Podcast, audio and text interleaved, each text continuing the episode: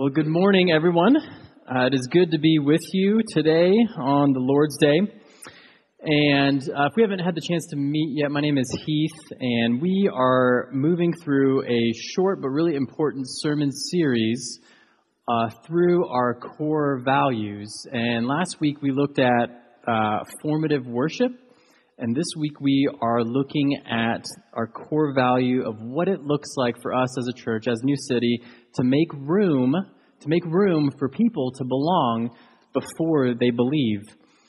And this sermon series, it's anchored in Jesus' parables.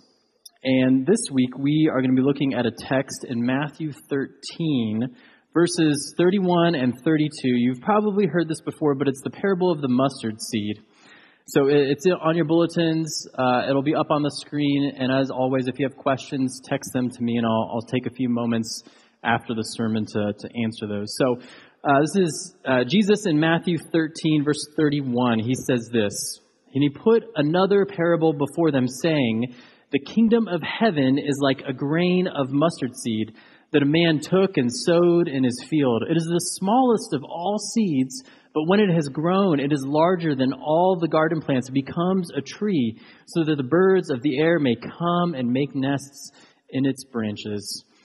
Now let's pray for our time this morning. Father in heaven, we are thankful for your word. God, we thank you for the scriptures. God, we need your word, period. We need your word. We need your scriptures. God, this morning, would you help us to come before your word with soft and teachable hearts. God, would we look to and cling to the truth of Jesus as it is presented this morning in your word, in this tiny but powerful little parable, God. We need this morning, Lord. So would you illuminate the word for us, God? Would you give us clarity and understanding? And Father, would you help us to see the beauty of Jesus, Lord, and that we might be compelled to follow after him. In your name we pray. Amen. All right, so belong before people believe. If you've been at New City, you may have heard us use that expression, that pithy little expression from time to time. And if you haven't, that is okay, because that's what we are going to talk about this morning. But I am really excited that this is the core value that I get to talk about. I'm really excited that I get to talk about this morning what it looks like for us to make room for people to belong even before they believe. And the reason I'm so excited is because this is very much part of my story. This is very much part of how I came to know the Lord in college, that I met Christians in college that did just that. They allowed me and gave me the space to belong even before I believed the gospel. Now, growing up, I kind of bounced around like a ping pong ball. I was in and out of church, in and out of Sunday school, and I didn't take things too seriously. But and I also had a group of friends that didn't take Christianity or their faith very seriously. So when I got to college, as you may expect, I thought it was very strange that I had peers, that I had guys my age who were taking their faith seriously, who were reading their Bible, who were making an effort to go to church on Sunday. It was sort of strange that I saw that this was happening, just because it was sort of like foreign territory to me. And all that to say is that it very much piqued my curiosity. I was wondering, why are they doing that? Why are they going to church? Why are they reading their Bible? And for me, what I realized looking back now is that I needed people in my life to show me a faith lived. I needed people in my life to show me a faith lived out in works of love. I needed people to show me what that looked like, that they actually cared about me. I needed people to show me that they weren't too self-righteous to hang out with someone like me, a sinner. And that's, by the grace of God, exactly what happened, that there were believers that I met on campus at Ohio State, that they made room for me in their living room. Now picture a college guy's house, small living room. There are like 6 different couches in there because they thought it was super cool to have nothing but couches, right? The carpet looked like, you can't clean it, so you just light it on fire, So, but in that space, they made room for me to belong. The believers, they also made room for me on the furniture in a hotel lobby in Venezuela, of all places. At this point, I was sort of on the cusp. I was on the bubble. I was sort of in. I was sort of out. And I went, by the grace of God, on this mission trip across the world to Venezuela. And there I was celebrating my 21st birthday on my spring break trip to Venezuela. And the people there, they bought me a cake. And they sang to me. And that meant the world to me. It was just something so simple, so ordinary, so seemingly insignificant, but they made time. And also, I can't help but remember that throughout my college summers that there was a pastor back home in Northeast Ohio for me that made room for me, and all of my problems, just spilled them all out on the table, his dining room table. He made room for me even before I believed. So when we make room for folks to belong before they believe, you know what happens? The Lord, He works in these spaces. He works in this space that we carve out to allow people to belong. He pursues people on the old college couches and on the dirty carpet. He pursues people in hotel lobbies. He pursues people across the dining room table.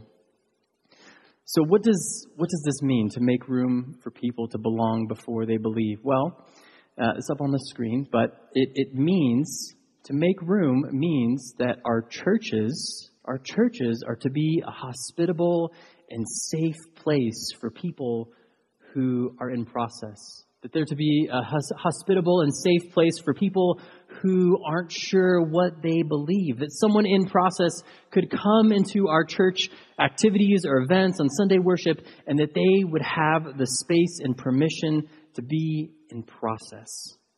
That there needs to exist room within the churches for people who are skeptical about the claims of Christ, who are apprehensive about Christians, folks who are very much still on a spiritual journey and haven't yet landed the plane. And they may not even be sure where to land the plane.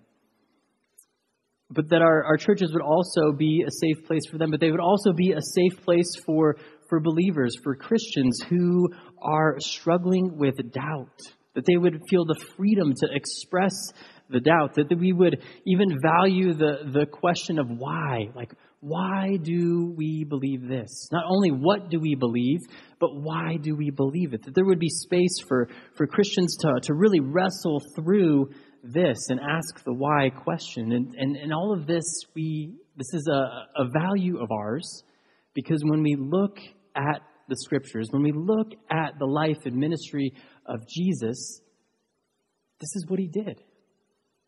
This is what Jesus did. He made room for people. He spent time with people who were in process. He welcomed them.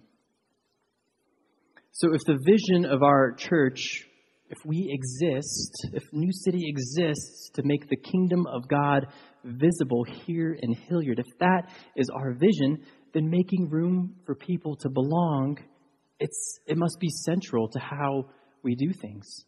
It's not optional. It must be central. It must be a value we cling to tightly, a value that we hold closely to our hearts, and that we do the best that we can to live that out. And that's what the kingdom of God does in the parable of the mustard seed. It makes room for people. It welcomes them. So we're going to talk about, we see 2 different points in these short yet powerful verses that describe what the kingdom of God is like. That's what the parable of the mustard seed does. It explains what the kingdom of God is like. And it talks about the kingdom of God's arrival. And it talks about the kingdom of God's activity. So arrival and activity. in arrival. We see this in the first half of the parable. And Jesus puts this parable before them, saying, "The kingdom of heaven is like a grain of mustard seed that a man took and sowed in his field. It is the smallest of all the seeds." Do you hear that? It is the smallest of all the seeds. But when it has grown, it is larger than all the garden plants and becomes a tree, so that the birds of the air come and make nests in its branches. Do we hear how that's how the kingdom of God arrives? Jesus says it's like the smallest of seeds. The smallest of seeds. It's like a mustard seed. And this may seem like a very, very odd thing for Jesus to do. We wouldn't expect kings, right, to talk about their kingdom in this manner, to say that my kingdom arrives, and when it arrives like a little seed. We wouldn't expect Jesus to say something like that. Jesus' words here, they were shocking to his first century audience. And Jesus is largely talking and teaching the crowds here who are Jewish. The crowds are Jewish. And in the back of their minds, as they're sitting and listening to Jesus teach on the Sermon on the Mount or in the parables here in Matthew chapter 13, they have the storyline of the Old Testament in their head. They have the storyline of the Old Testament in their head. They know their scriptures, and they're thinking about the storyline of the Old Testament. And the storyline talks about how there will be one, a deliverer, who will come to deliver all of God's people from evil. The Jews, they're anticipating and waiting for the Messiah. They're asking this question, is Jesus the Messiah or is he not? Is he the deliverer or is he not? And now what the Jews essentially were doing here is that they were putting Jesus in a box. This is what the Jews thought. They had all of these expectations. They boxed Jesus in and thought that this deliverer, this Messiah, that he would come with apocalyptic power and might, that he would come bringing judgment over evil, that he would come to deliver God's people with the iron fist, that he would rule in this militaristic fashion. That was what they thought. Those were the expectations they had. So Jesus, by saying the kingdom of God, that his kingdom, that it arrives and it works like the tiniest of seeds, left people speechless. They were shocked. This is not what they expected. They didn't sign up for this. They were at a loss for words. And of course we know that Jesus' point here in this parable is that the smallest of things, the things that we look at and that they're seemingly insignificant to us, the smallest of things, they have a great power to bless. The things that seem so ordinary, so mundane, so not flashy, have a great ability to offer blessing, to welcome. Because we know if we look at what a mustard seed would grow into, that people much smarter than I say that this mustard seed, when fully grown, would grow into a tree that was 12 to 15 feet tall, and this tree it would sprout branches and leaves, and birds would come and build their nests in them. That this tree, this mustard tree, would grow and it would provide shelter and blessing for the birds.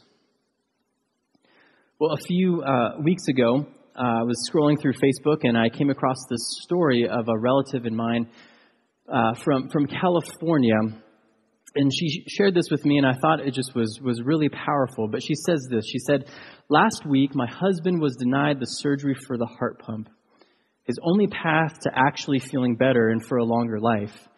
The next day, while I was waiting outside his ICU room while they performed another procedure, I sat feeling blue, angry, confused, and just so sad for him and our family. And then a tiny little woman with a very short white curly hair came over to me and said, 'Be still, Mary. Quiet your heart. Jesus wants to talk to you. Listen to him. Jesus loves you.' She then blessed me and put a rosary in my hand, and I pulled mine out of my pocket, and she told me again to be still, and she had this slight German accent. She put her rosary in my hand, and I stayed looking at the rosary she gave me for a while. But when I looked up, she had begun to walk away. And I asked several people who she was, but no one really knew.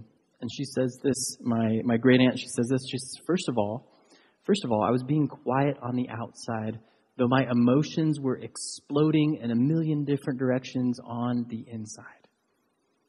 How did she know? There was no one there that knew me this morning. How did she know my name? But by her clothing, I could see that she was a nun and that this is all that I know.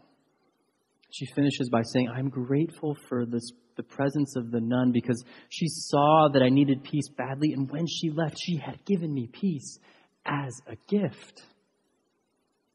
The smallest of things, the things that just seem so insignificant to us, so mundane, so ordinary, like offering up our presence to someone in need, that this is how the kingdom of God breaks in, that this is how it arrives. And for the five, it's probably a little less this morning, but maybe for like the two NBA fans that are here in the room this morning, you may have heard of the San Antonio Spurs head coach, Greg Popovich. That's a fun last name to say, Greg Popovich. But he is the winningest coach in NBA history. He has 22 straight playoff appearances. He's the only coach to have won 5 titles. That is crazy. 22 straight playoff appearances. And you may be asking, well, how does he do this? Why is he so good? And of course, he's been coaching either collegiately or professionally since the 80s, so he knows a lot about basketball. We can all agree that Pop, as he's affectionately known, he knows a lot about basketball, but he also knows a lot about food and wine. It's not an uncommon occurrence before a game for Pop to have the Food Network show channel on as he's preparing and right before the moments before he heads out to the court. But what Pop has done, that he has fused together two of his passions, that he has brought them together, that he has brought together basketball, that he has brought together food, and that he has created in the Spurs organization this culture of belonging. He's created this culture of belonging by fusing together two of his passions. And there was a recent ESPN article that came out, and the writers, they were noticing this phenomenon, and they were just so curious. So they wrote a piece on Pop and his coaching style, and they asked this question: why does Popovich, the NBA's all-time winningest coach and architect of a 2 decades-long basketball dynasty, why does he care so much about dinner? And what they found was that for Greg Popovich, dinner just wasn't a passion. It just wasn't a passion for him. It was a tool. That dinner for Greg Popovich, it was a tool. There's a quote by a former Spurs guard, Danny Green. He said this about the culture there. He said, dinners help us to have a better understanding of each individual person, and this brings us closer together. And then when we're on the court, we understand each other better. And another former player said, I was friends with every single teammate I had in my time with the Spurs.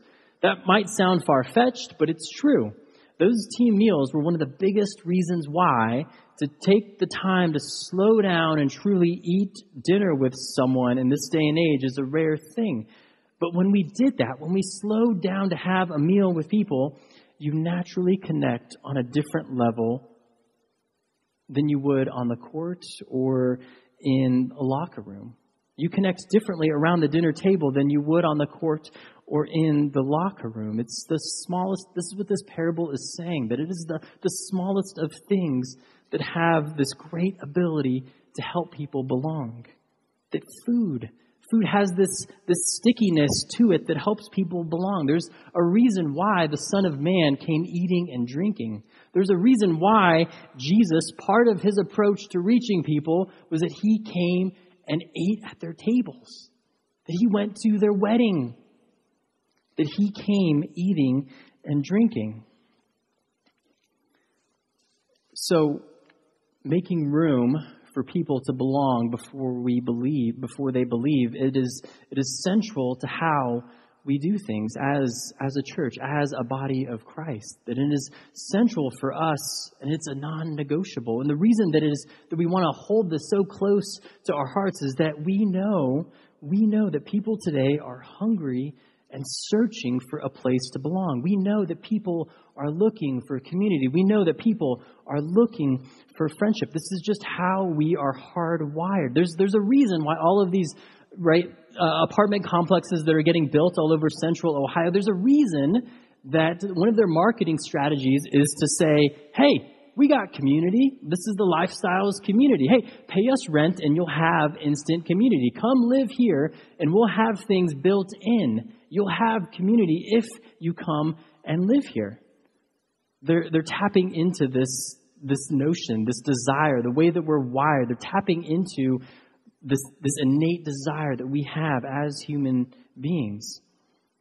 And now we can tell people all day long, you belong here, you belong here, you belong here, you belong here, you belong here. We can put this on our church sign. If we had one, we put it in the bulletin. We'd put it on our website. We can say that all day long, but when the rubber meets the road, this isn't just something we can tell people.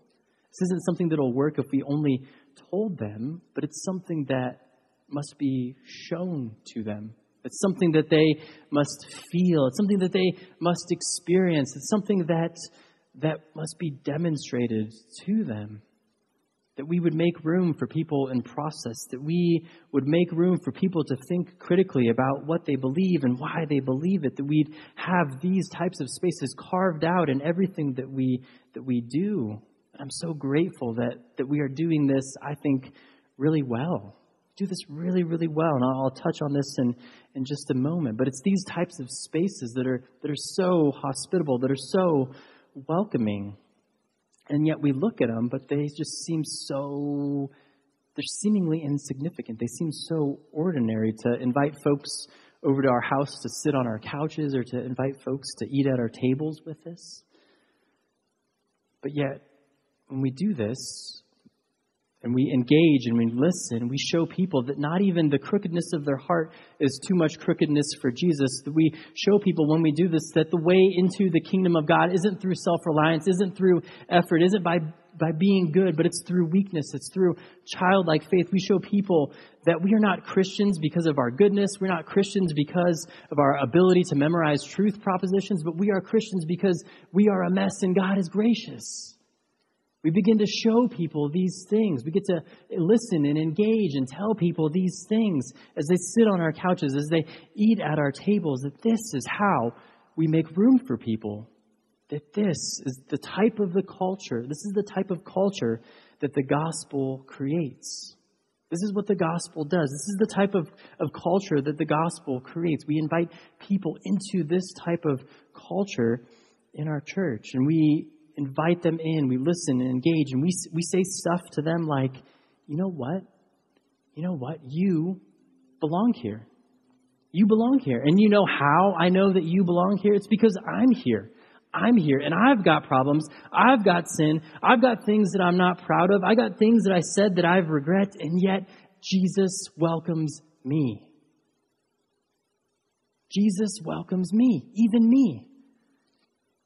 And Jesus works in my life and he changes me so that I might love him more, so that I might love people better, so that I might be less selfish and less self-reliant, so that I might be less of this and less of that and more generous and more gracious. The gospel creates this attractive community, this place of belonging through just the most ordinary means, through the most ordinary ways. This is how the kingdom is built. People come and they sit on our furniture. We invite them to drink from our cups. We invite them to not be shy about having seconds. We listen and engage, and we tell them, as C.S. Lewis put it, that I am just one beggar telling another beggar where to find bread. This is what it looks like to create this type of culture. This is what it looks like to make room so that people can be in process, that they would feel welcomed. It's the culture, the type of culture that the gospel creates. So the kingdom of God's arrival and now the kingdom of God's activity. And we see this. It's very short here at the end of verse 32. Can't miss it. But when the tree has grown, it is larger than all the garden plants and becomes a tree so that the birds of the air come and they make nests in its branches. So the kingdom of God, it arrives in shockingly small ways. And yet, when it is full grown, when the tree grows 12 to 15 feet, it becomes a place where birds build their nest. It becomes a place where birds are at rest. That this is the activity of the kingdom of God. That the kingdom of God, it makes room to bless. That's what it does. It makes room to bless. Now, one of the most well-known stories of Jesus, I think, in my opinion, is the story of Jesus just going into the temple courtyard and just flipping over tables. It's the story of Jesus cleansing the temple. And Jesus, he is so angry because people are getting ripped off. People are getting taken advantage of. And he is so angry that John chapter 2 says that he comes in with a whip and he's cracking that thing and he's driving out the money changers. And do you remember what it says in Matthew 21? What does it say? Jesus says that my house, my temple shall be called a house of prayer. But you, he's speaking to the money changers here, but you've made it a den of robbers. And now Jesus is so upset. He's so beside himself because the temple, it was being improperly used.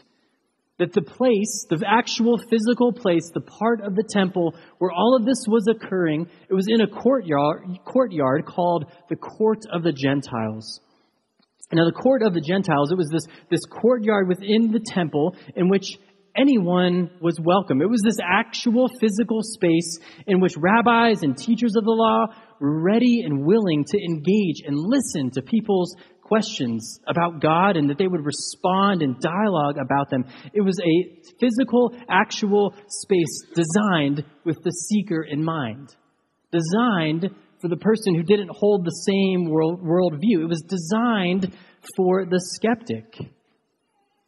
You see, the word Gentile, it was literally a place for the nations. If you look at in the Hebrew, the word for Gentile is this word called goyim, which also gets translated as the nations.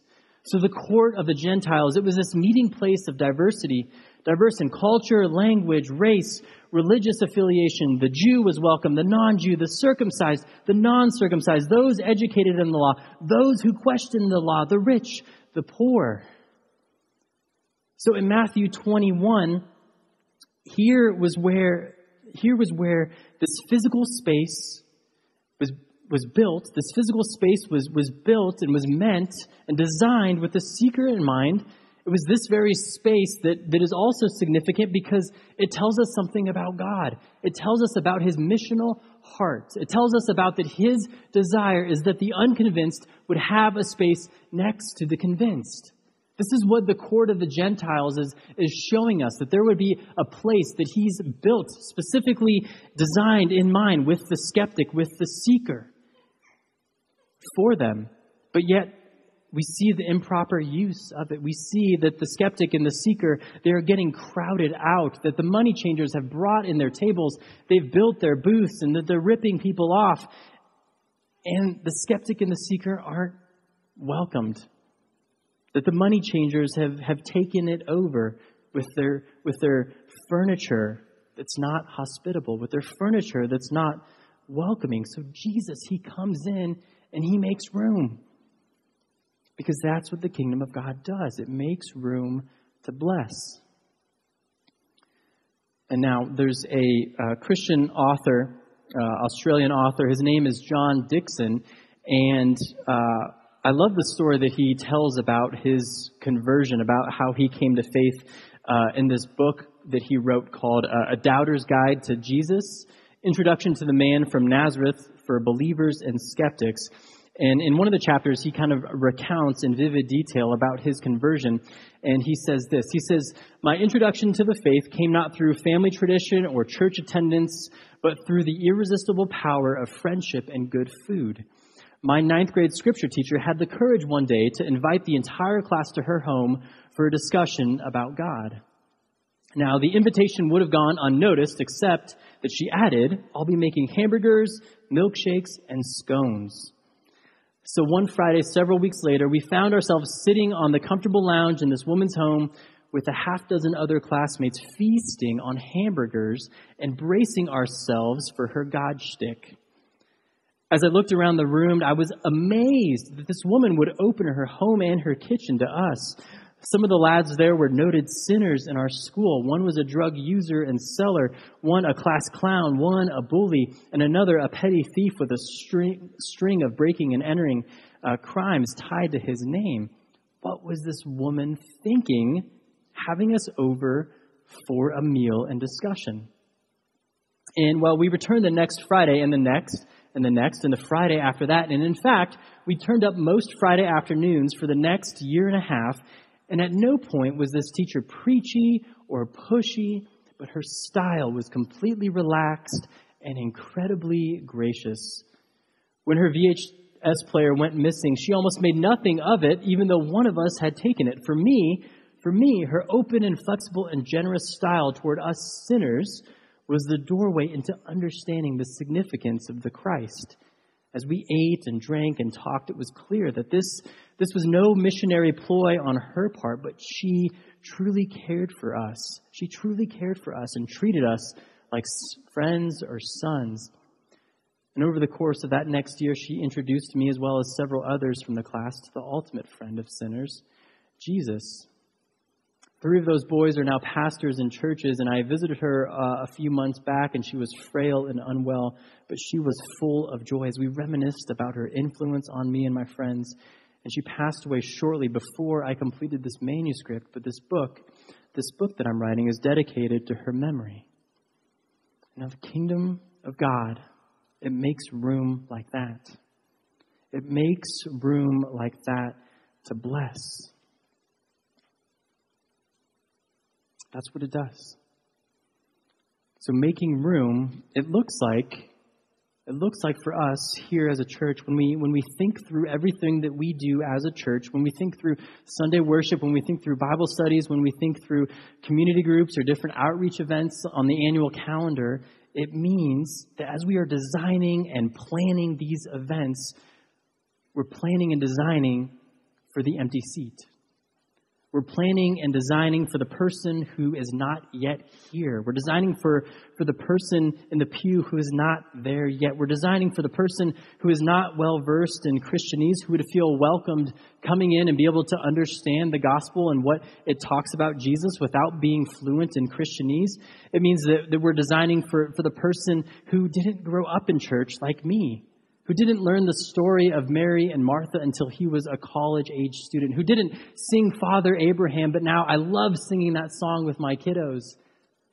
We're designing for the person who didn't grow up in church, for the person not well-versed in Christianese. This is why we do stuff like our question and answering, why we do a Q&A every single week after the sermon. This is why we do the communion the way that we do, so that when we gather around the table, we gather around the table as a family, and that everyone stands around the table, whether you are convinced or unconvinced of the gospel, that you don't have to stay in your seat if you aren't sure what you believe about Jesus, but you're welcome to come up to the table and stand around it with us. This is why we do fun celebratory events like the beloved Oktoberfest or the Low Country Boil or the other events that I'm missing, but don't tell Sarah. But it's why we do these types of events. We do these types of events to reach the person who is not here yet, to create this culture of welcoming people who are in process of making room for people to belong before we believe. So we ask this question from time to time: do we have space in our church for people's questions? Do we have space in our church for people who are in process? This is the direction we want to be heading as a church. This is the direction we want to be heading because of this parable. Because of this parable, that the kingdom of heaven is like the grain of a mustard seed that a man took and sowed in his field. It is the smallest of seeds, But when it is grown, it is larger than all the garden plants and becomes a tree so that the birds of the air come and make their nests in its branches. That's why we have on that banner back there in the back of the sanctuary, Matthew 13:31-32, the parable of welcome, the parable that makes room for others to belong before they believe. So every Sunday when we come in and we file down the aisle and we sit in our pews, we walk past that banner and we're reminded and we're taught on Sunday patterns for how we live on Monday through Saturday. So when we walk by that banner, it's just this symbolic reminder of this core value, the symbolic reminder of making room for others even before they believe. And the reality is that we just don't know what God will do. We just don't know how He will work when we have space like this in our churches. We just don't know what He's capable of or what He'll do or how He'll choose to work in this physical space.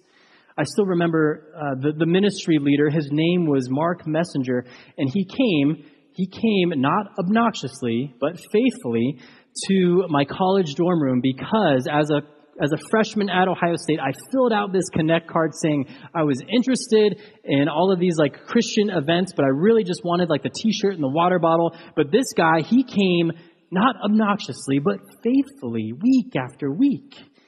And man, I avoided this guy like the plague. Like I just wanted the t-shirt and the water bottle. So I avoided him. But Mark, he made room in his life for me. That he had carved out a space for me. That he faithfully followed up and extended a gracious invite for me. And he wasn't turned off by... He would come to our suite door, floor 6 of Morrell Tower, my freshman year. He would come to the door and knock, and someone would answer, most likely not me. But the door would be open, and he would look inside our suite floor, and then he would see just there were empties that like covered the floor. Natty Light empties just covered the floor, and he wasn't turned off by this, nor did he shame me into believing Christianity. But who would have thought that through this man's presence, through Mark's presence, was this visible representation of Jesus pursuing a lonely, confused, out of sorts college freshman? Who would have thought all these years later, looking back on this, that Mark coming to my door week after week would just be this visible representation of God pursuing me? I certainly wouldn't have thought of that. But thanks be to God. So the church that makes it a priority, that makes room for people to belong before they believe, when we do this, when we invite people into our living rooms, when we set our tables for them, we just don't know what God will do. We just don't know how He will work. But the church that keeps this central, that holds this value closely, we provide a safe and hospitable place for people who are in process. Let's pray.